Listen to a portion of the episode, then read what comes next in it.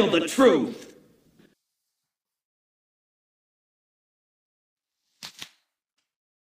Hey everybody, welcome back. Welcome back. This is Thomas Freemie with a special episode of Saturday Night Cell Block. Now, for those that caught the live with Temujin Kensu, who is a lifer up in the Michigan State Prison System, been incarcerated for almost 40 years, and has been pleading his case from the moment he got locked up as innocent.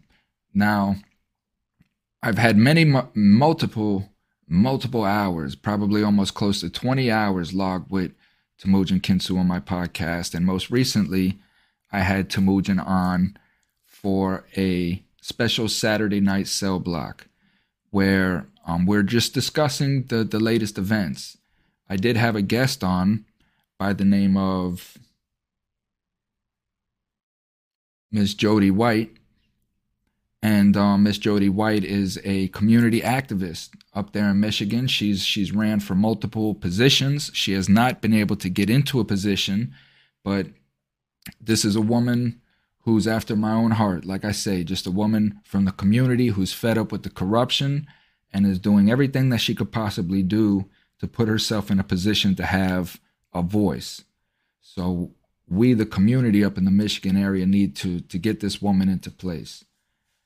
With that being said, as always, this is a very lengthy discussion, very heavy packed. So what I've noticed with the previous discussions is that because of the length, a lot of Temujin's messages are being missed. So I'm going to be cutting these down to about 10 to 15 minutes. I believe this first episode is 13, 14 minutes, so that the weight of this man's words can be digested. That's how important what's going on up in Michigan is for the listener to understand. So without further ado, I will be bringing Miss Jody White and Mr. Temujin Kensu on. Enjoy the show. Well, hi there. Hello. Hey, Thomas, I'm sorry if you were waiting. I was going through a bunch of stuff with the administration. No, it's okay, partner. I just wanted to make sure everything was okay. Yeah, they this team came in and destroyed my house a couple days ago, and worst shakedown I've ever had in 36 and a half years. And I think you probably know I have more property than any prisoner in the MDOC volume-wise, which they make a big deal about. But it's all legit, and it's all within the policy parameters. So this team that came in were officers that were at a prison that I was at a couple years ago that I sued, which I have a trial coming up against, the Adrian facility, and they made it personal, and they just destroyed, and I mean destroyed my house. Now, I have like 10-foot lockers of legal material. I have a personal locker, an enormous personal duffel bag, boxes, you know, musical equipment, word processor, everything, and they just destroyed the room. Bad enough where they're actually doing an investigation here at the facility. So they're riding with me on this one. They're not trying to cover it up. They're actually doing the right thing. Hallelujah. That's great news. So I have a guest with us today. Remember the last time we talked, I had a guest, but it's not the same guest that I had last time. This is the magical Jody, isn't it? This is the magical Jody. Yes, it is. Mr. Kensu, how are you? And make sure that you can hear her. Well, can you hear me, Mr. Kensu?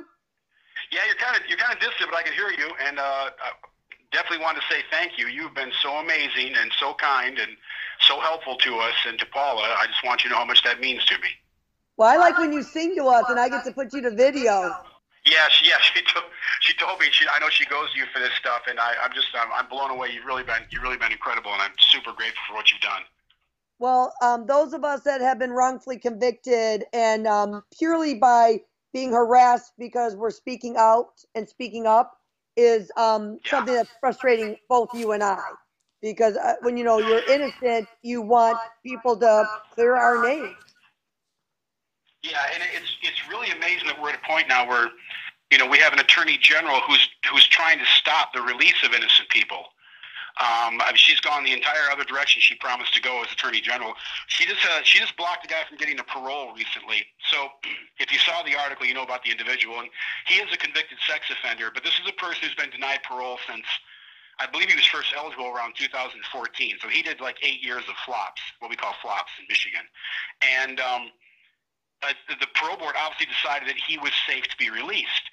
So, you know, you have to decide, do we accept the parole board's determinations or not? Because the parole board refused to support my clemency, even with the, you know, enormous worldwide support for my innocence.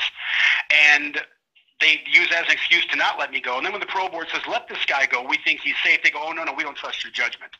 So, you know, when do you trust their judgment? Now, they let two monsters go that were women killers that were just horrible beasts, Mike Dione and Doug Chamelewski. Chamelewski raped, tortured, and murdered his own great-grandmother. And, of course, both those guys have less time than me. Mike Dione killed a woman named Sherry in at least 5 different ways, all horrendously brutal. He did so much damage to her that the coroner couldn't determine how she actually died. And both of those guys did less time than me. Both of those guys are home, based on the parole board saying it's okay to send these guys home. And so, you know, what is it? Do we accept the parole board's determinations or not?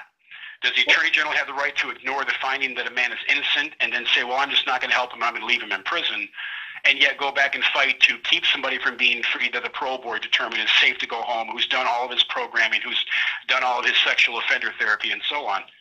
That's just how crazy the system has gotten. Well, and this is what I'm seeing. I'm seeing that if you start the social media frenzy about who is guilty and who is not guilty, they are going to make sure that you and your story go through. They're not going to take our story. That's what I've realized. Yeah, it's amazing. It's really amazing how bad things are. And, you know, the media, I wish the media would do more about this. You know, there's this tendency to never want to call people out in our own party or group, and I understand that. But, you know, we've fallen into a trap now. We'll let anybody do anything and then not call them out if we think they hold the same views that we do. And then they're not supporting or living up to those views anyway. So, you know, she's done nothing for justice in Michigan whatsoever. That should be a huge red flag for everybody. She's gotten a second term only because the guy that ran against her, Matt DiPerno, you know, was a you know, Trumpian election denier, which, you know, was a huge issue that Democrats used against him. And he was under investigation for all kinds of misconduct and stealing money from a law firm and physically abusing clients and so on. And she barely beat that guy. I mean, she literally barely beat the guy. You know about false narratives, though. Just because they say it doesn't mean it's true. And this is what I'm getting tired of, is because Dana Nessel doesn't really care about evidence. She loves hearsay, and she just loves when people spew stuff. And then it's really hard to rail in false narrative. Yeah, exactly. And I'm not saying that DiPerno's guilty of anything, or I'm just saying that the media beat the crap out of him. You know, she beat the crap out of him, and she barely beat the guy because she's become so despised. And it's gotten so bad now that, according to my wife, you go on Twitter or anything online in Michigan, and it's just a million people on there excoriating this horrible attorney general. I now have, you know, a suit pending against her. She's actually hidden the report that confirms my innocence and calls for my case to be thrown out. And to justify what they're doing, they literally had to admit the report calls for my release. They admitted 6 or 7 times in their response brief, oh, well, yeah, we were going to take action on this case, but, you know, the attorney general decided not to. Well, okay, and they prepared this, it says, we prepared this massive report in anticipation of litigating on behalf of me to fight for my release, and then it tells you the mechanisms they have available to get me out, but she didn't do any of them. So she was supposed to bring a civil rights suit or an appellate action or an emergency habeas or something, and she decided not to because a political donor came to her and said, oh, I don't want him to get out.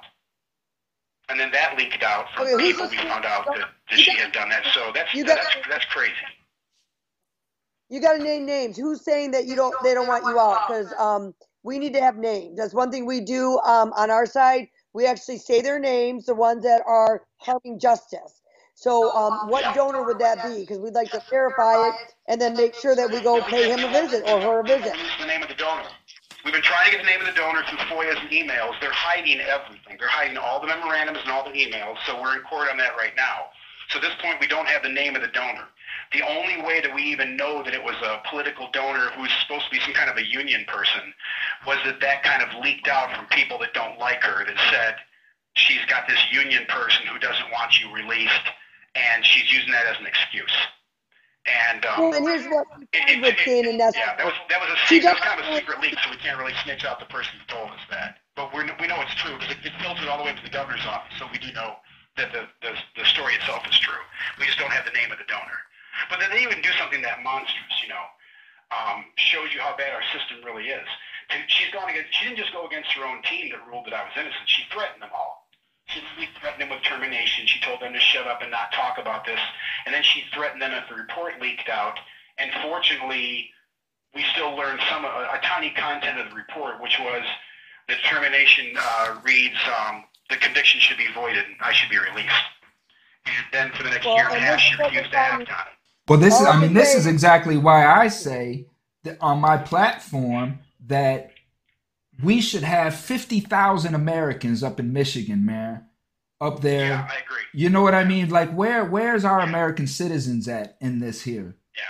You know? This is, I don't want to sound selfish, you know, because I don't want to say, oh, you know, hey, come save me. But people should be furious about this. This is considered the worst and best documented wrongful conviction anywhere right now. That obviously, you know, Iran, North Korea, there's worse places. I'm not implying that I'm in that hell, but my point is, as far as the case goes, the documentation, the evidence, and the 20 alibi witnesses, and the polygraphs, and everything else, you know, no one's ever questioned. Nobody, no organization, to our knowledge, has questioned my guilt or innocence except St. Clair County.